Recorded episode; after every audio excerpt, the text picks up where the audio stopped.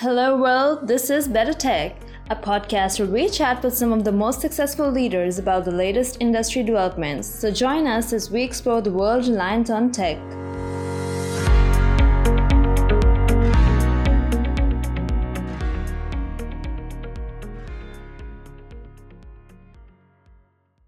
Hello and welcome to Better Tech. I'm Sophia Moshasha, your host, and it's a privilege to be your new host today as we embark on a journey through the dynamic world of immersive and emerging technologies. My background in advancing XR and its applications across various sectors positions me to offer unique insights and perspectives my career has been characterized by significant roles that have fostered education and engagement within this rapidly technological landscape. At Better Tech, our mission is to forge connections with leading minds in the industry and to delve deeply into the trends that are shaping our technological future. I'm pleased to welcome today Walt Carter, who has led digital transformation strategies for the financial sector and I'm looking forward to speaking with you, Walt, about the innovative solutions that you've implemented. So, welcome. Thank you. It's a pleasure to be with you today, Sophia. Looking forward to the you. conversation. You as well. Uh, before we uh, dive into our conversation about resilient IT infrastructure and financial financial services, uh, could you give us a brief overview of your journey leading up to where you are today and, and kind of what led you to the financial sector? So, uh, you know, probably a bunch of happy accidents, to be honest with you. Um, I long, long time ago uh, started building applications uh, for uh, application in the world of physics. Uh, so doing statistical analysis programming for physics experiments back in the, the very early 80s. Uh, I built a computer simulation of a nuclear particle accelerator on a VAX for my undergraduate thesis in uh, in physics. Uh, and then I went to work uh, in the military. I was a captain in the Air Force when I got out, but I spent four years working on nuclear missiles. Uh, so I'm a card carrying rocket scientist that's actually worked on real rockets. Uh, and uh, I spent three years working in command and control, basically playing World War III games with the president and National Command Authority here in the US. Um, spent about a year up in Canadian NORAD headquarters. Uh, and uh, all of those jobs were very focused around emerging technologies, you know, per, per our conversation today. So I want I may want to come back and talk a little bit more about those. But when I got out of the Air Force in 92, I went back into what you and I would know as, you know, traditional, uh, you know, telecom and, and IT services uh, for big companies like Fidelity and Gannett and uh, TRW, uh, you know, so, uh, you know, and then a few years ago, I found myself, you know, with an offer to be a CIO at a mortgage company, having never been in the mortgage business. Uh, you know, but you know, the people that were there knew me pretty well and, and said, "Oh yeah, you'll be great at this." Well, so I spent three years uh, at the first company, uh, and uh, and then they sold it, uh, and uh, and then I got another job as a chief information officer and chief marketing officer at a second mortgage company. Grew that pretty rapidly. We sold it again very successfully. Uh, tried to retire at the end of that, uh, and found out I don't really do retirement well. and so you know, then I I went to Homestar uh, where I've been for almost six years, uh, and I just recently left Homestar uh, and and you know technically retired again today as we speak, um, although it doesn't feel like it. Um, and uh, so I was there for almost six years, and uh, you know had a really good run. Uh, when when I think about the the the challenges that that we have in financial services and financial fintech in in, in general. Um, you know, I think you know one of the things that you shared earlier uh, in our, our warm up uh, conversation is so true. It, technology really is at the center of almost everything we do in business, and uh, and and you know, I have said for years as a CIO and CMO that you know that everything that that that you know you try to do on the edge of the business has actually got some uh, you know root in what we do in the technology stack uh, and and and depending on how important that is to you, uh, you know, you, you need to have that resiliency. You know, that we talk about high availability. We've been talking about high availability, but for years, Um, you know, I, I've worked for three different CEOs now in the mortgage space that all said, "Look, I don't want to be in the technology business. Well, I want to be in the mortgage business." And I'm like, "Well, what does it mean to be in the mortgage business today without the technology to support that? Can you still do it the old school way with just paper and a pencil?"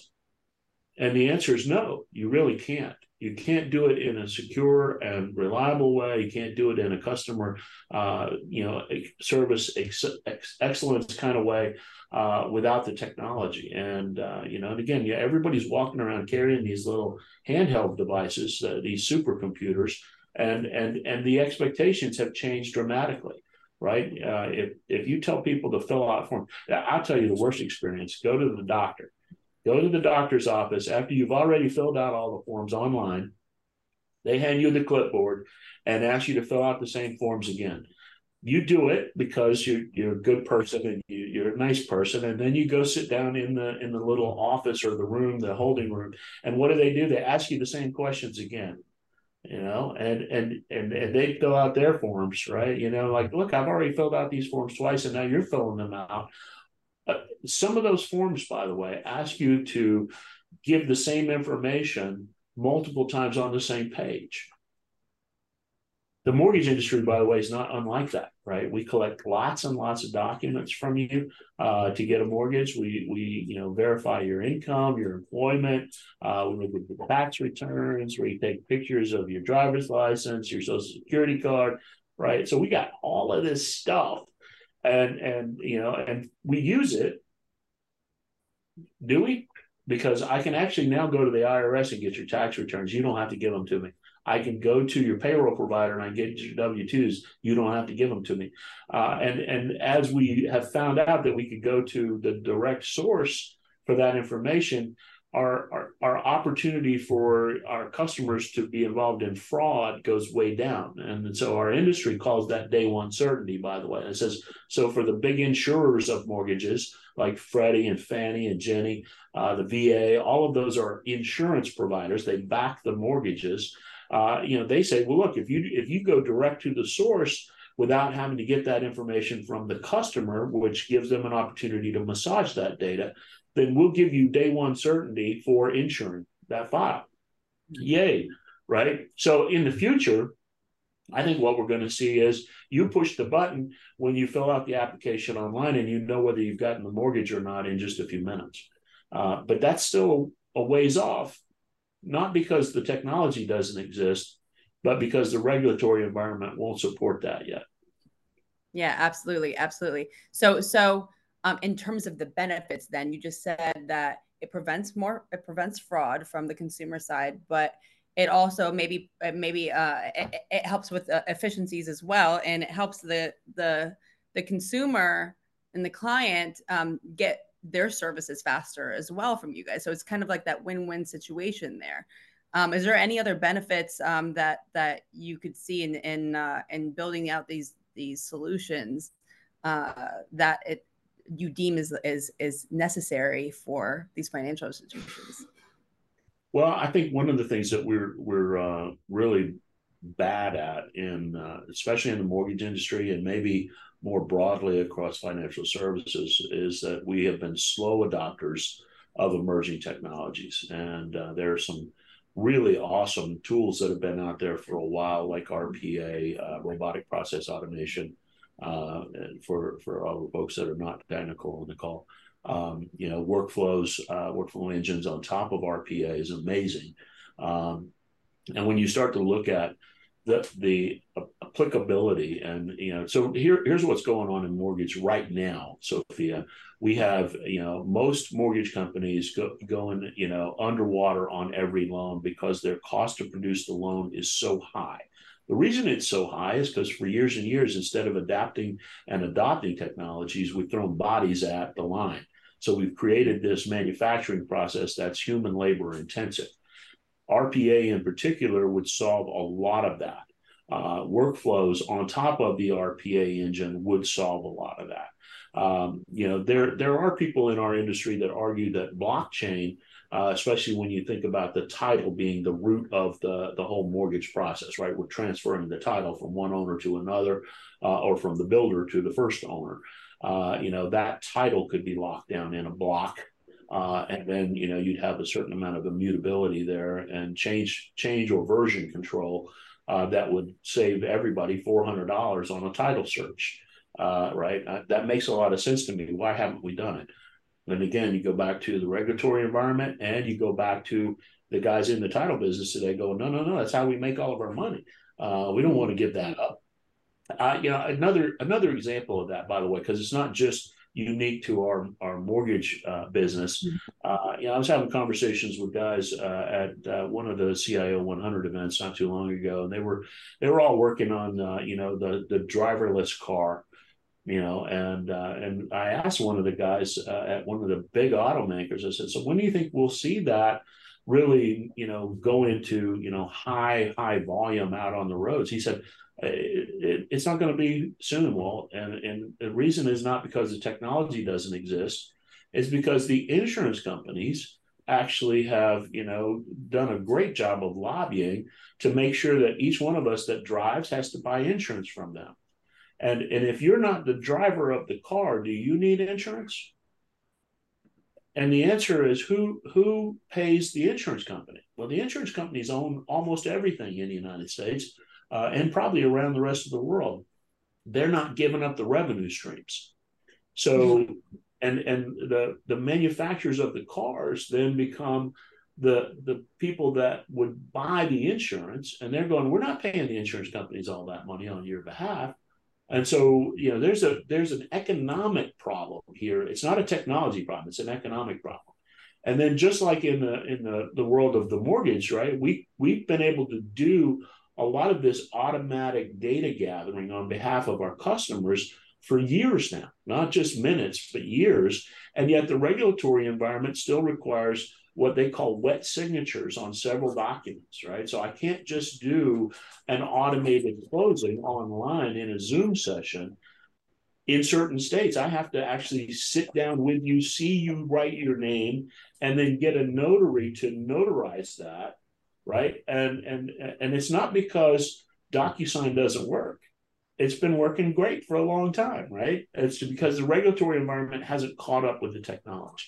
So, so you've got economic factors, you've got regulatory factors, and at the same time, you've got more smart people on the planet than any time in our history working on cool technologies uh, like the stuff we were talking about in the metaverse with spatial and you know the, oh man there's just some really exciting stuff going on right now. And and and it's going to be a while before those economic systems and those regulatory systems really catch up i think yeah, no, absolutely. It's uh, it's kind of that mentality. If it ain't broke, don't fix it. And um, you know, and and there people are perfectly fine doing things the more traditional ways, and they they you know they haven't yet experienced the efficiencies or or potentially they're you know people are apprehensive of being phased out you know and that's and that is uh, just something that we're going to have to evolve with as a, as a society um, it's really interesting and i think that's uh, like you said it's on all fronts it's on all technological fronts in every single industry i think we're experiencing things like this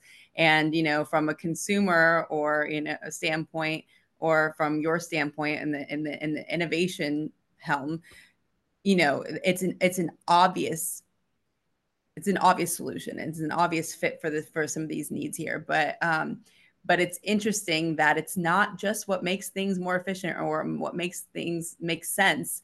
Um, there is there's so many other components that are more like emo- emotionally driven sometimes and and sometimes it is um, um, regulatory in, in, terms of they don't understand what to do with all of this data. They don't know how to secure all this data or move and share this data in a, in a way that is compliant. You know there's a lot of a lot of things especially when we're talking about um, um, you know, overseas and, and um, complying with GDPR and those types of things, um, which make it really, really complex and really interesting. Um, you know, it's funny because I a big part of what I did at Homestar, I uh, I added in a component, uh, a data fabric that uh, that you know again, data fabric is a fairly new thing for a lot of people. But uh, you know, I was looking for a solution for the the California Consumer Privacy Act, which is derivative from that GDPR uh, legislation over in Great Britain, uh, mm-hmm. and uh, and it has certain elements of requirement, right? The regulatory requirement says not only, well, do you need to know what that data set is, you need to know where the data came from, and you need to know what permissions you have uh, to, to turn on remarketing specifically uh, for that data set for those consumers, right? And uh, and and I started looking around, going, okay, I need to get in front of this because not only will will California ask me for this, but very soon New York and Massachusetts. You know, there's certain states that are usually quick followers of things like that.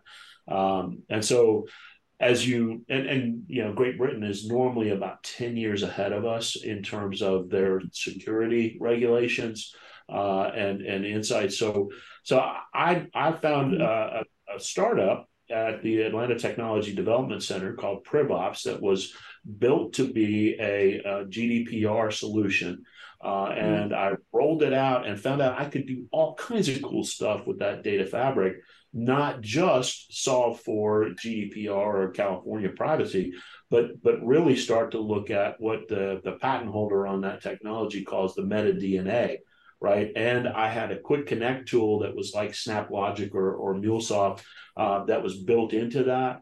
Uh, and so I could start to do some really amazing uh, visualization of data. Um, using another uh, kind of innovative tool called ThoughtSpot that I think is the best data visualization tool out there. And again, I'm biased, so uh, you know I just have to to say that there are other visualization tools out there that are pretty snazzy as well. But I love ThoughtSpot. Um, when when I look at you know the the the, the real raw uh, job of being a CIO you know the reason they call it chief information officer is not because they want us to keep all of the stuff on. That's that's a that's a hygiene thing. Yes all of the technology needs to work and it needs to work most of the time walt but what we really need is information. We need information so we can drive this business and make sure that we have sustainability and that we have growth in the in the right ways. And so how do we take all of this data that we collect sift through it all and and move up that that you know kind of wisdom tree if you will right? It says you know well, i got data now i've got information now i've got knowledge and now i've got wisdom uh, right? And and now how do i distribute that? And how do i make sure that the right people in the organization have access to all of that stack so they can see where it where it came from, right? It's not just an assertion of wisdom, it's a validated assertion, right? That says, I know what the roots are. So, so when you use uh, data fabric tools, when you use uh, visualization tools, what you're really doing is you're adding power to your organization uh, using, you know, those kinds of technologies to, to really help you drive, right? Because mm-hmm. leadership is a vision thing. It's not a uh, a management thing or a handling thing. It's a it's a vision thing. I need to see where I'm going, uh, and I need to be able to understand what's going on while I'm going there.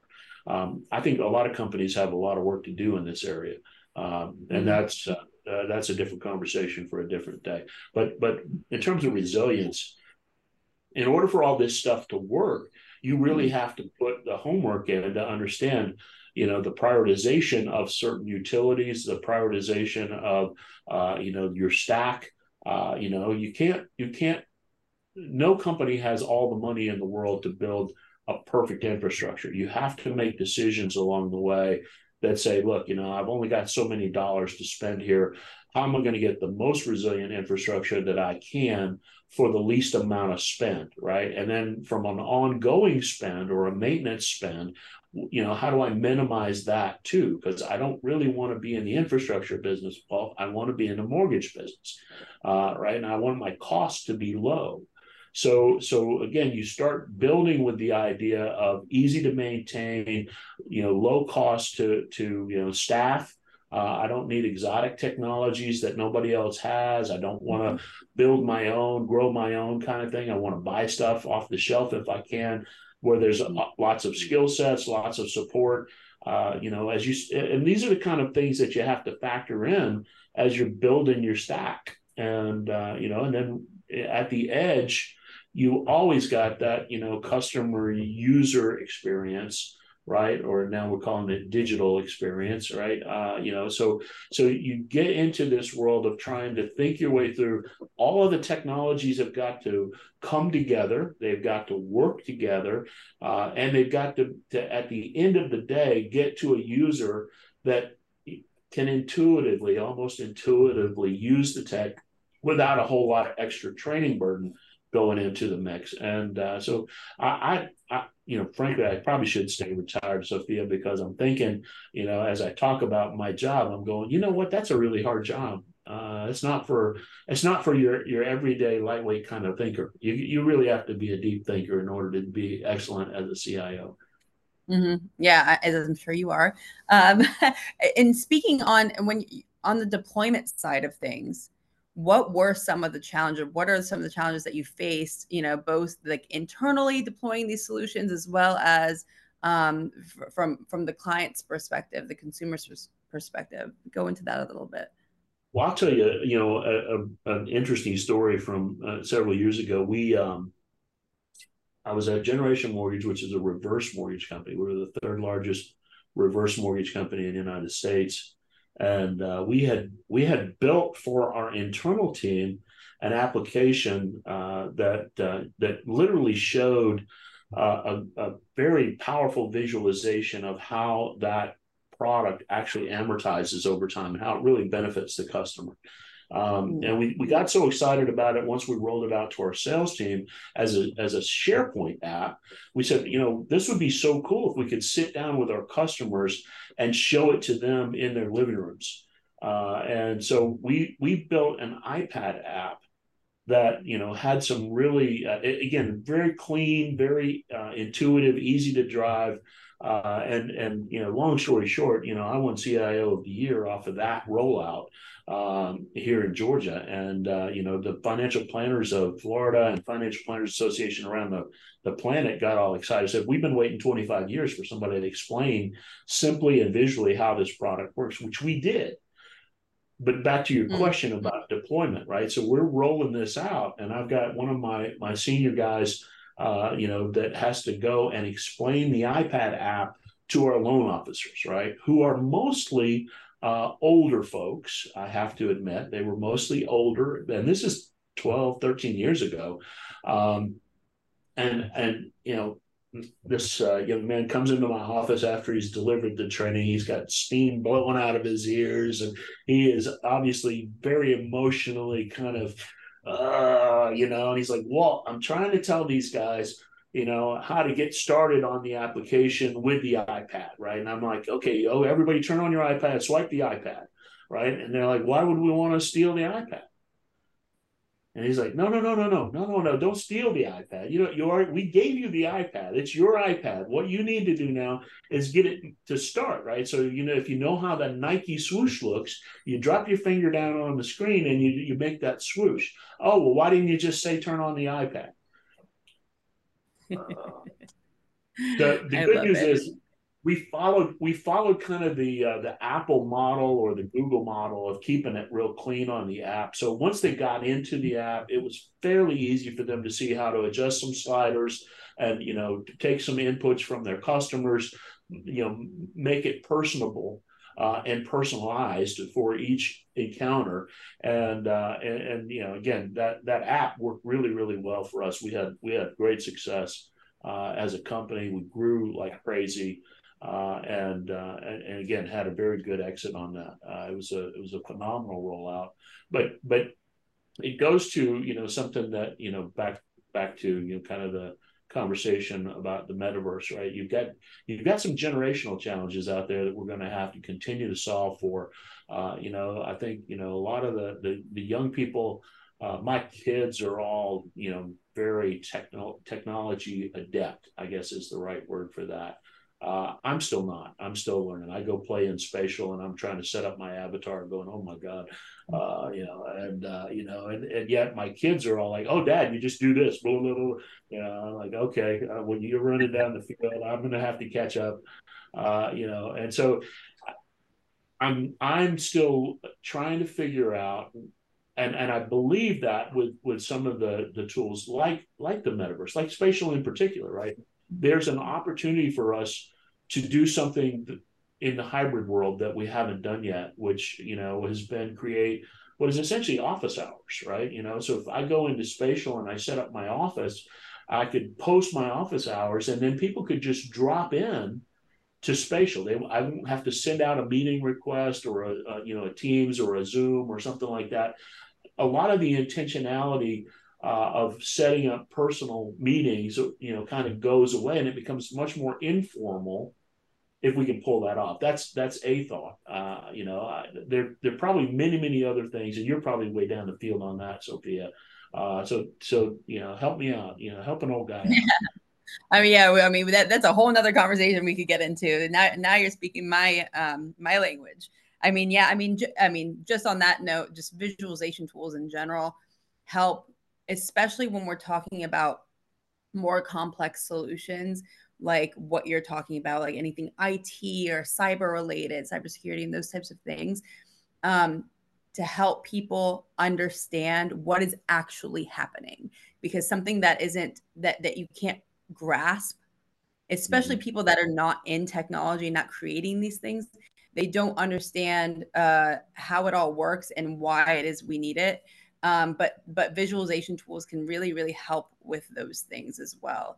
Um, I, you know, even in the healthcare sector, they're helping to describe to people what is happening in their body when they're diagnosing them. You know, and so people really have an understanding of um, of the of what is happening and, and, what they need to do to to come combat that rather than it being some some abstract idea of what's of, of what it is so um but but we can definitely play in in um in, in you know in immersive technology and how that we'll have a separate conversation about about that and specifically financial sector I think well. This is an important point though. I I want to I want to really emphasize this for the folks that are that are paying attention to us. Um, the um, I figured out many, many years ago, and I've done a bunch of package software implementations over my career. Uh, some of them global, many of them global, uh, right? With users all over the planet, a lot of different mm-hmm. cultures, a lot of different time zones. Uh, and and one of the things that that is universal though for for all of those cultures and all of those time zones is that most people are visual. They are not people that you know can look at a project plan for instance or an excel spreadsheet with rows and columns of information and immediately see what they need to see right uh, you know whereas when when we learned that we could graph that data you know and and you know put pie charts and and you know bar charts and you know start to visualize the impact of those rows and columns that made the data actionable, right? Now all of a sudden I can see which one, one of those bars is the tallest. That's my best customer. But what about this one down here that's the shortest? What do I need to do there to get them to buy more from me? Right. Mm-hmm. You know, and so the visualization of the data becomes really important. And so probably around 2006, I um I found a tool uh, and, a process called mind mapping, uh, right? So I started putting everything into these big mind maps and I would put them on the wall so everybody could see, oh, well, you know, Sophia's got this task and it's due on this date. And oh, by the way, if she doesn't finish, that's going to affect these 13 people up here. And I, I put their names on the wall so they could all see Sophia. They're depending on you to get this done by this date. Is it? Are you okay with that? Are you still committed? Yeah, you're going to deliver. Oh, yes, ma'am. All right, great. Uh, we're excited. But having everything laid out in a visual presentation really engages people. And oh, by the way, they can remember the picture. Mm-hmm. They can't remember a project plan. They can't remember an Excel spreadsheet for two seconds after the meeting, but but they can remember that picture they saw on the wall, especially when they have their name in it. Yeah, no, absolutely. And now, especially when you're getting into multiple factors and variables and in a 3D context, now you're shifting your your perspective, and now you have these these multiple perspectives on on these subsets of data and how they affect one another. So it's, super interesting. Um, how do you see a resilient IT infrastructure playing a role in the broader spectrum of risk management management within uh, financial sectors? Like what what else what else can it or will it be used for? Well, the, the core that that you hinted at just a few minutes ago is that you know the the the real uh, what's going on in the world of mm-hmm. technology and what's going on in the world in general is there is a constant cybersecurity threat, especially against institutions that that are involved in financial services. Uh, you know, so you know all of my ports at Homestar were being probed pretty much all day, all long. You know, looking for weaknesses, looking for openings. Um, the bad guys mm-hmm. are using very sophisticated tools uh, to try to get in, and uh, you know, and so that that resiliency thing has got to do uh, with you know not only does it work right it has to work but it also has to be secure. It has to be secure all the time. And if it's not secure all the time and i don't think anything can be at this point uh, because you're connected to so many other parts of an ecosystem that are outside your control how can you most of the the really bad hacks that have happened in the last few years have happened through second third or fourth parties that had access and credentials to get into the bigger network that ultimately got exposed. You you have to partner. You have to be in the marketplace. You so the the notion of zero trust is almost funny in a way because in order to be in business you you've got to trust. You've got to extend trust mm-hmm. Uh, so so you know when you start thinking about this notion of cybersecurity uh, as an aspect of resiliency at, at homestar in the last two years we had three ransomware attacks that got through multiple layers of our defenses. But fortunately, I had really good defenses that saw that you know even though it got through uh, the the Outlook filters, it got through you know the Azure filters, it got through Darktrace by Antigena, got through Mimecast even, uh, right? All of a sudden, you know, I've got another big set of tools that kick off and see files start to encrypt themselves. So they lock it down, quarantine everything, and then I've got good backups all the time, so I can easily restore back to you know a safe point when when you build it right, you build it with cybersecurity in mind up front. And that's that's something that again your average guy building apps in the in the garage doesn't really think about, right? So if you're using the kids app from the app store or from wherever, uh, right? You know, you got to be mindful that that's that's also one of the problems with some of these no code, low code, which I love. I love the tools, but I also know that you have to industrialize these apps. You have to have security really at the forefront in, in, the, in that and, and that word resilience to me includes that sophia. I think you have to include you know the cybersecurity protections all the way through. And if you're not doing that you you're just you're just walking through the internet naked waiting for bad things to happen. It's really not good. Seriously. Seriously. And and, and it's easier to um, address these concerns or these potential threats up front than it is trying to um, you know put out fires in the back end um, having not thought through that um, and and that's that that's that's something that we're you know with all these these new technologies coming out the, the hurdles that were uh, from a regular regulatory perspective and a policy perspective that we're um, that we're trying to tiptoe carefully yeah, uh, yeah. so exactly. so so that's why so many people are, are just absolutely beside themselves with regard to you know the the yeah. AGI uh, right? Mm-hmm. The, the AI stuff is scary to a lot of people, and it's scary. And based on our conversation, it's scary because it may be a long, long time before the regulators catch up with what the technology is capable of. Uh, and if if you've got you know big nation states that are investing in those kinds of technologies to do you know particularly the deep fakes, uh, you know we actually we had a we have an ongoing scam that happens every year uh, about the time of the holidays where you know the, the scammers try to get you know my retail people to go out and buy gift cards for our CEO. This I've received it. Mm-hmm. This year, they actually had a voicemail that they sent out that sounded mm-hmm. like my CEO. Uh, it was a deep fake of his voice, but it was still asking them to go buy him gift cards. Uh, so they didn't up their game in terms of their ask, but they did up their game in terms of the technology that they used to create that that simulation, so to speak. So, you know, everybody's going to have to be on their toes here, you know, for the next, I don't know, for, for the foreseeable future. I think you have to be on your toes. Tech is at the center of everything, and the bad guys know that, and they're going to try to take advantage of that. Yeah, and and and they're using it to build trust eh, with by developing these these personal relationships with the voices or the you know the avatars of people that are seemingly you know there's people behind them you know rather than just like an email or a website that's representative of a company or a person. It's easier to build that trust that interpersonal trust with someone that seem that's seemingly a person um, behind that voice or behind that avatar.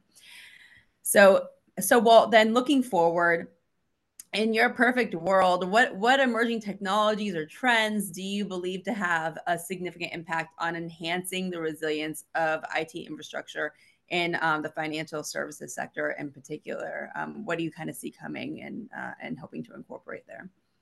Well i'm actually net positive on ai i. Think you know you take you take some of those tools that we talked about earlier the rpa workflow engines you you put that in in in you know a, a neural net that's capable of learning and adjusting over time. As more mm-hmm. and more data comes in it starts to learn. It gets better and better.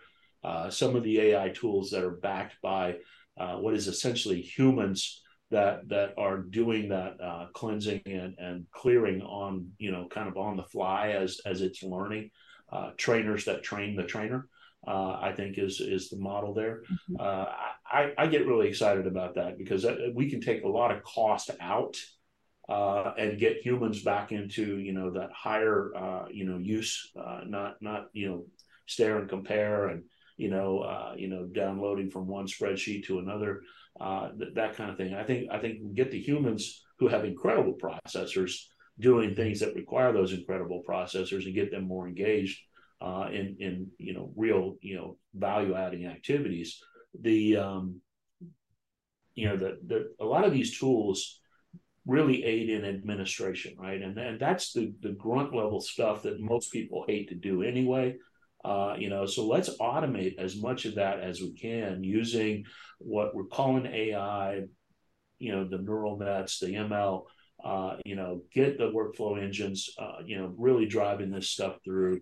Uh, I, I'm I'm really bullish on those technologies. I think that's the the future that we're going to see, and and we're already seeing you know what what appears to be magic happening with some of these tools, uh, and I, I love it. I, I think it's an exciting time. I wish I was you know 40 years younger to be honest with you, because it's just there's some really cool tools being built right now. Yeah, well, you're definitely doing a good job at kind of leading the charge uh, in your industry and you know for for people that that are you know not 40 years younger that are really that are learning to adopt these technologies and use them in their daily lives because just like you said bringing it back to the beginning there's technology on its own is no longer a, a, a separate siloed industry on its own and it's really infused in everything that we're doing um, in our daily lives and in our professions yeah go ahead appreciate that. I, I want to share just real quickly, and then we can probably you know yeah. walk away. But uh, you know the the I was up in Napa with my wife uh, just a few years ago, and, and this uh, this really great winemaker up there named Hendry uh, was explaining something that I had I had never known before about wine. And I'm married to a lady who is you know Sicilian uh, and Irish, and so she drinks wine all the time. Uh, and and what he said was he said when you when you take wine and and you drink wine, you know, one sip after another with no food, the wine loses its its power. It loses its jamminess and its punch and its mm. flavor very quickly.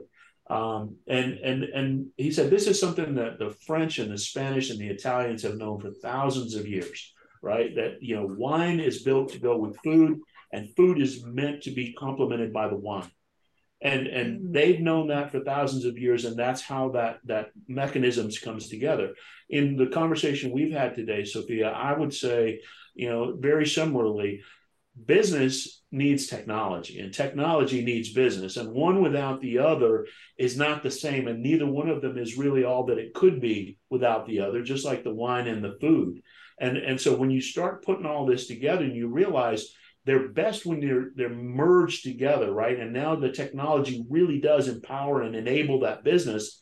And and it it it's that inseparability, I think, that we're going to have to come to grips with. We've got to stop thinking about IT as something separate from the business.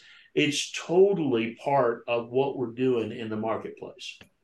And I'll yeah, stop. hundred percent. Yeah, that that's that's hundred percent right. And and um and we need to get more people thinking on that route. Um, that there's there's a set of things that comes with with a business plan and business operations and um, technology and IT and cybersecurity is is is definitely part of that, and and that will continue to grow in terms of um, the the the components and the different types of technologies that that continue to get added to the stack. Because I, I, feel the same way in terms of uh, just emerging technology separately like each technology on its own is very powerful and useful on its own but now when we start combining the capabilities we're talking about holistic solutions that are are really addressing the needs of of specific professions and specific industry sectors. So thank you so much walt for coming on this podcast with me. It's been um, a very insightful and uh, conversation and it's been great learning from you and, and learning a little bit more about resilience uh, in it infrastructure um, specifically also in the financial sector. So thank you so much. Pleasure to be with you today Sophie. i've enjoyed it as well